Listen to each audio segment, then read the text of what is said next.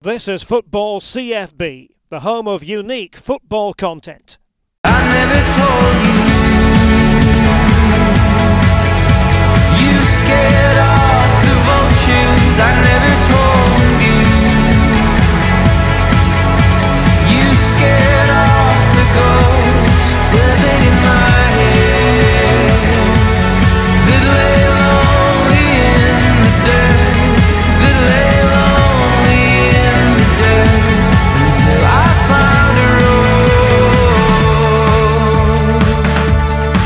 Delighted to be joined on Football CFB tonight by a true broadcasting legend, a man who's commentated on some of the finest moments in football and also works on ESPN FC in the United States. That man is Ian Darke. Ian, thank you so much for joining me.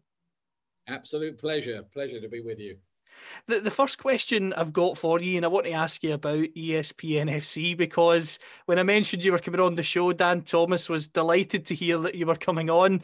Um, I, spoke to Dan recently. Just what's it like working in that show? There's so many big characters, including yourself in that show, Craig Burley as well, of course.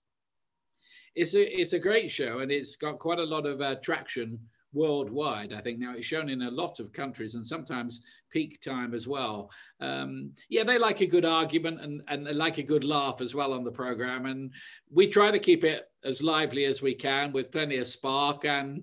I think that's probably the secret of the popularity. It's just a, a bunch of guys, really. A lot of them, of course, are ex-professionals. I'm a commentator.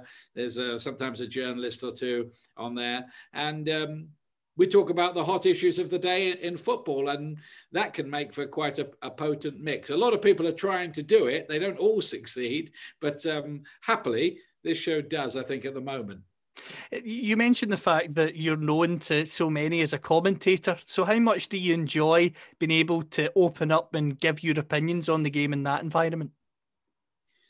Well, it's a pleasure and, and a privilege, really, to be able to talk about football for a living. It, it's not like real work, but I always say to people, they say, "Oh, you're, you're so lucky. You can go and watch football." You know, every day, but it's not like going with your mates and having a few beers before the game. Um, there's a lot of preparation to do. You'll know about that. You've got to know who the players are. You've got to know what the stories are around each games. So it is a job, um, but it is a pleasure. How much comment do you want from the commentator when he's calling a match? Um, not too much, I'd say, but I don't like to hear a, commentator who doesn't have an opinion about anything.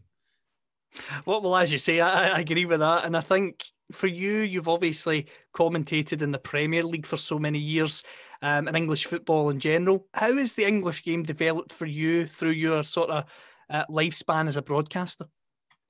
Well, if you go back to the opening year of the Premier League, and that was 1992 93, I think it was something like a dozen foreign players playing in the whole of the league. Now, something like 60, 70% of the players are from abroad. The Premier League, you can say what you like about it. Some people call it the, the greed is good league, but it is commercially the most successful league in the world, which is why it attracts the huge television money uh, from all over the world and why it attracts the best players as well, because the clubs now are very rich. Clubs in the middle of the Premier League are as rich as Juventus. So things have changed a lot. The other thing that's changed, and it's a simple thing, is the quality of the pitches. Back, back in the early 90s, we were still on um, pitches that were really like mud baths uh, uneven, quite difficult to play on. Now they're all like carpets. They're all like Wem- Wembley was the only pitch that used to be like every pitch in the Premier League now is. So Glenn Hoddle, who works alongside me, he always says that. He says, "I would have loved to play on this. Imagine playing on this. Um, it is so different. So so that's different as well. And another thing is when TV football started." There would usually be only one television channel and one commentator covering the game. Now there are probably a dozen radio and TV commentators on every single match from who knows what channels and all kinds of websites and social media outlets as well. And that, I'll be honest with you, does make our job a little bit more difficult because it used to be quite special for a, a club to be on the TV and you could often go and have a you know coffee. I've, I've had coffee with Sir Alex Ferguson you know, sitting around, he'd tell me what the team was going to be, chat through, you know, the issues at Manchester United. Now that's not going to happen anymore. Now everything tends to operate through behind a big wall of PR people, and, and access is is much more difficult than it used to be. You mentioned access changing over the years. Um, you, you mentioned a character like Sir Alex Ferguson. What was it like when you got to speak to characters like Ken, Arsene Wenger, and others? Because they, although they were icons of the game, they, they still had that old school streak in them of seeing the media as, as as friends in many ways and being willing to speak to them. Whereas, as you say now, it tends to be PR driven. Yeah, I don't think necessarily friends because uh, even then um, the managers wanted you to spin things their way. There's not a manager board who likes to hear his team being torn apart by pundits or, or anybody else on TV. But I think you, know, you, you mentioned Alex Ferguson. I think what he had for us as commentators was he had respect for the job that you had to do as well. And I always like that. If you asked him a question, he might not give you the answer. He might not want to tell you some some things, and that, that's his prerogative. But he'd try to help out. Um, but he could be a little bit volatile. Sometimes he would be very friendly and say, "Yeah, what do you what do you need to know?" And he'd say, "Well, no, Mark Hughes is out the team today. He's got." He's, he's got flu. You know, Brian McClair's not going to be playing. Uh, Neil Webb's out with a bit of a hamstring injury, so we're going to do this and that. And you think, well, this is fantastic. Next time, he might be steamed up about something or other. We were never quite sure what. And he would just, once at Leeds, for instance, he walked in and said to us all, he said, All you people wearing those ridiculous Sky Sports jackets, get out of my sight. we, we wondered why, but it was because Sky News had run a, a feature called Cantona's Crimes about all his misdemeanors, which he didn't like at all. So Sky, he wasn't going to talk to um, for the next six weeks. But that's the way it kind of went on. Even now, um, the old school English managers like Steve Bruce and, and Roy Hodgson, um, Sam Allardyce, okay, he's, he's not in a, a work at the moment. You can call them up and they will give you as much help as they conceivably can and a little bit of time to talk it through because they respect the, the job you've got to do.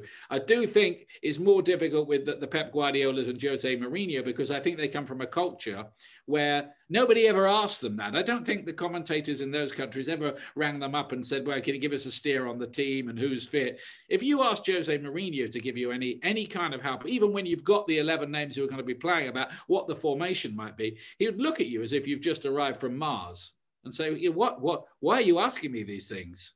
So it varies. So we know who we we know who we can ask, and we know who we can't. you, mentioned the development of the pitches, the development, of course, of TV contracts, foreign players coming into each and every team. One of the things I want to ask you about is the, the quality of gantries. Have they improved? Because when I spoke to your good friend Andy Gray, he talked about your beloved beloved Portsmouth and Fratton Park, and he said, "I used to hate having to go up that ladder." Yeah, no, it, it's terrifying. One or two of them are terrifying. Um, yeah, I think health and safety have, have kicked in a little bit now, but Everton used to be another one which involved vertical climbs up a ladder, which is not funny on a windy, rainy night. Um, or, you know, we're not getting any younger, some of us as well. Uh, and I know one or two big names who didn't certainly didn't like Everton or the one at Pompey. Yeah, that the vertical ladder up the middle of the stand. Bristol City was another before they built the, the nice new stand. It could be something of an adventure um, to, to get up there. People think we operate in these luxury booths with pe- people bringing us food, etc. It isn't like that at all up there. Please remember that when, when you next criticize a commentator, that he's probably on a windy gantry somewhere with his notes blowing around. Um, the sound quality isn't great in the headphones because there's about eight people trying to talk at once. Um, it's it's not quite as straightforward as it would seem. It's still a good job though. One of the things that I've got to be honest with you, um, Ian, amazes me about elite commentators like yourself is the fact that you're able to get it so right in the moment. I mean, think of the, the famous Wayne Rooney goal that's synonymous with yourself, where it comes, he cracks in the volley, and you just think to yourself, wow, how, how, how are you able to get that timing spot on most of the time? couldn't really tell you. I think it, that's just something that maybe comes with doing it for a long time. You you hope, you hope and pray. First of all, I'm going to be honest here. Every football commentator is lying to you. The first thing that you're concerned about is you've called the right guy who scored the goal. I mean, that's the nightmare that you you haven't called the right goal scorer. It was there's always a little moment in your head where you're going, it was him, wasn't it? Yeah, it was. That's okay. But the Rooney one you talked about, yeah, that just happened. That just happened in, in the flow of the commentary, and, and he did this uh, extraordinary thing in the game. And I think as a football lover, your voice just reacts to that and you hope what comes out matches the moment i think on that that one yeah i would be pretty happy that it did. Some others, you you you hear back your goal call and you'll think, yeah, I could have done a little bit better, really, to be honest, or I could have found a, another great line. But um, you know, some you win, some you lose. It, it, often, I think you put your microphone down at the end of the game and think, well, we, we, we got away with that one.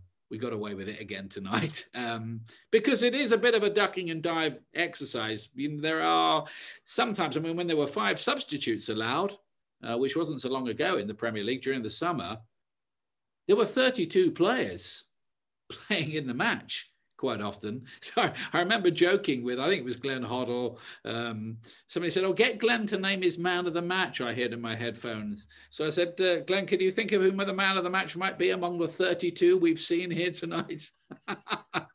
so we were having a bit of a laugh about it on air. I mean, I think that's another important thing, by the way. Um, there should be a bit of interplay and, and banter with, with your co-commentator. You, you don't want it to sound like you're sitting on one side of the stadium and he's on the other side, and never the twain shall meet. And you sometimes hear a commentary that sounds a little bit like that. So I just I do like a little bit of byplay, if possible, without trying to turn it into a, a vaudeville act. And in terms of that relationship with co-commentators, for yourself, obviously you are a broadcaster, but first and foremost, you're a football fan. So what's it like for you when you get to to share the gantry with an ex-pro, maybe getting a chat before the game and after the game as well?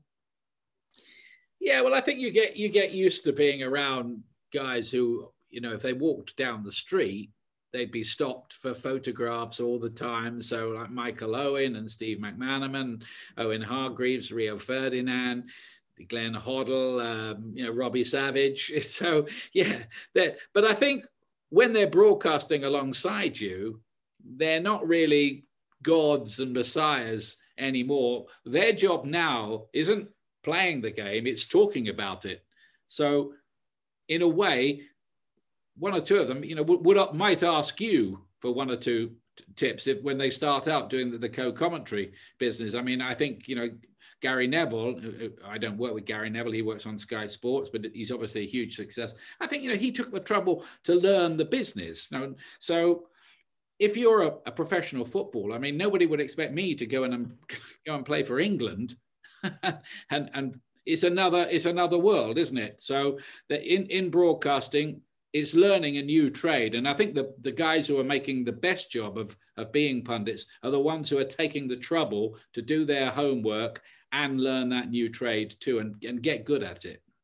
I mentioned the fact that in that question that you're a massive football fan, a massive Portsmouth fan, a club that's had a lot of up and ups and downs, the same as so many clubs in England and Scotland and around Europe. What's your journey been like as a Portsmouth fan? Um, well, it's been a roller coaster, of course, but that you're right. That's true for fans of most clubs. Nobody has success all the time. Not even Manchester United.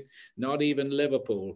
Um, yeah, there'll be down there'll be down periods. I, have been supporting Portsmouth since I was about six years old when my dad dragged me to Fratton Park. I used to live half a mile from the ground. I was born in a hospital next to the ground, so I was only ever going to support Portsmouth. And you'll find that in in that uh, city, you won't find many kids wearing Arsenal and Manchester United and Liverpool shirts. They're all wearing Pompey shirts and they're all Pompey fans, which is how they get, you know, capacity crowds nearly playing in the in the fourth and third tier, which they have done now for the last eight years. So, um, you know, won the FA Cup. I, I thought I'd never see the day, but Pompey won the FA Cup in 2008, then reached the final again. Uh, you mentioned, yeah, huge problems.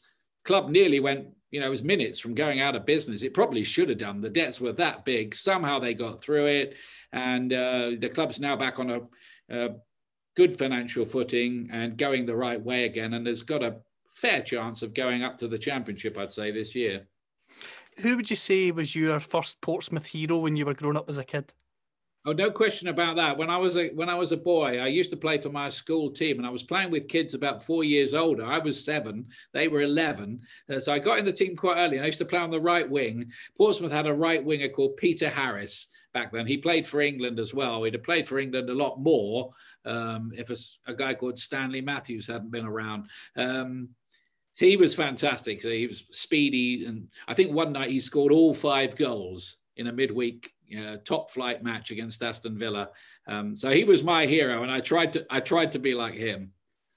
And in terms of um, and in terms of Portsmouth as well, what's it like when you have to commentate on the team you support? Because obviously you're a professional and, and you, you do that job to the best of your ability. But is it difficult not to have a wry smile if they score a goal?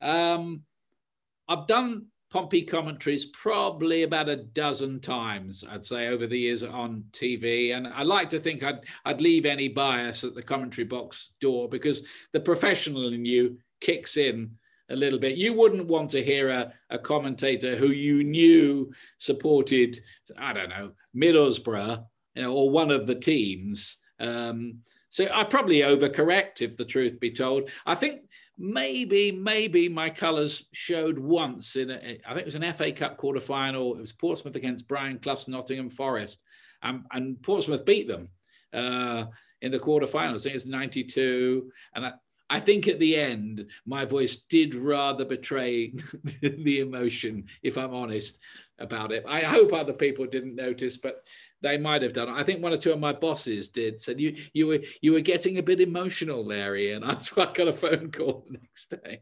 Um, so yeah, not normally though. I did once see them play, and they lost uh, a game they dominated and got beaten in the last minute by Charlton at home, and at the end because uh, they were fighting relegation at the time. I said, so that's it, a great away win. What a comeback for Charlton, who've won by two goals to one here at Fratton Park. Um, and we were off air, and I actually just threw the microphone down at the end. But um, you know, a lot of a lot of commentators they they don't like to betray their allegiances. I've never had a problem with it because we all grew up as as fans of a club. I mean, show me a football uh, commentator who doesn't really root for one club secretly, and I'll show you a cold fish. I've got one last question for you, and thank you for being so generous with your time. Um, I mentioned the fact you're a massive Portsmouth fan. Obviously, I imagine you, you like to see the, inter, the England international team doing well too. What would you yeah. rather, Portsmouth win the Premier League or England win the World Cup again? Oh, that's an that's the impossible question. It really is. I mean, the answer is both. I, Portsmouth aren't going to win the Premier League. I know Leicester City did it, but uh, I think every Portsmouth fan would take just going back to the Championship because I think most Portsmouth fans think that's the natural home of the club, really, about the second tier. Yeah, wouldn't it be fantastic if England won the World Cup again? It was a pretty good run in 2018. It might have happened, it didn't. Um, a lot of great young players coming through. And if uh, they're handled correctly and they can get the defence to look a little bit more solid, I think England have got as, as good a chance as any of the other countries of winning the next European Championships, particularly with the semi-finals and finals due to be at Wembley. Well, we'll see whether the championships actually happen um, a bit later.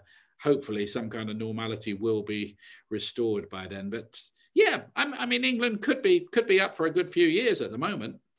And in terms of um, fans not being at stadiums, as a commentator, how much are you missing them? Incredibly. I think it's getting harder and harder.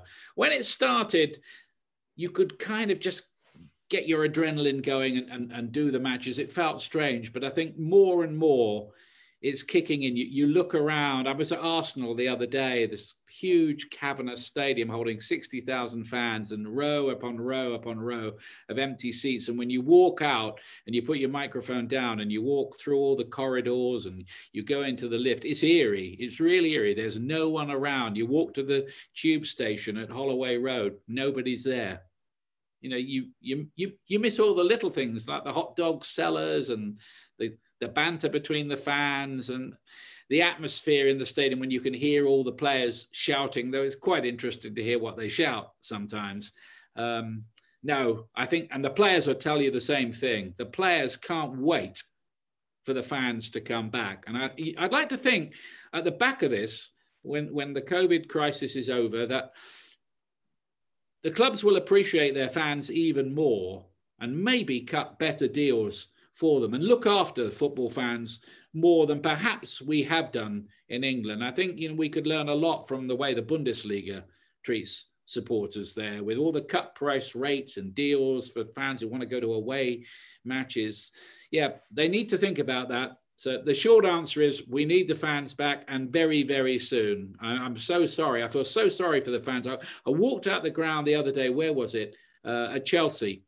And there were a little knot of fans wearing Chelsea blue and white scarves, just waiting outside the ground. It was like they, you know, they just had to be near the team. They couldn't go in, but they just wanted to be in the same area. And they asked me, you know, was it was it a good game? How did it? You know, and I had to, and I spoke to them for a bit and told them about the game. But I tell you what, I felt guilty almost because these people they love their club so much, and you know, I'm, I'm allowed in because it's my job to go and see them. But uh, those people would have given anything to have to have gone in. Hope they can come back soon. Absolutely, I certainly do. And and for you, Ian, thank you so much for being on the show. And I wish you all the best for the future and keep those commentaries coming because so many of us just absolutely love them. That's very kind of you to say that. It, not all the reactions like that, of course, on Twitter. We all take, we all take a caning on Twitter, so I do appreciate that. And uh, thanks for having me on. So we'll dive down to the ocean and we'll make our home in a deep sea cave, and our shells will all be open. They'll be filled with song, they'll be filled with song. We'll dive down to the ocean and we'll make our home in a deep sea cave, and our shells will all be open. They'll be filled with song, they'll be filled with song.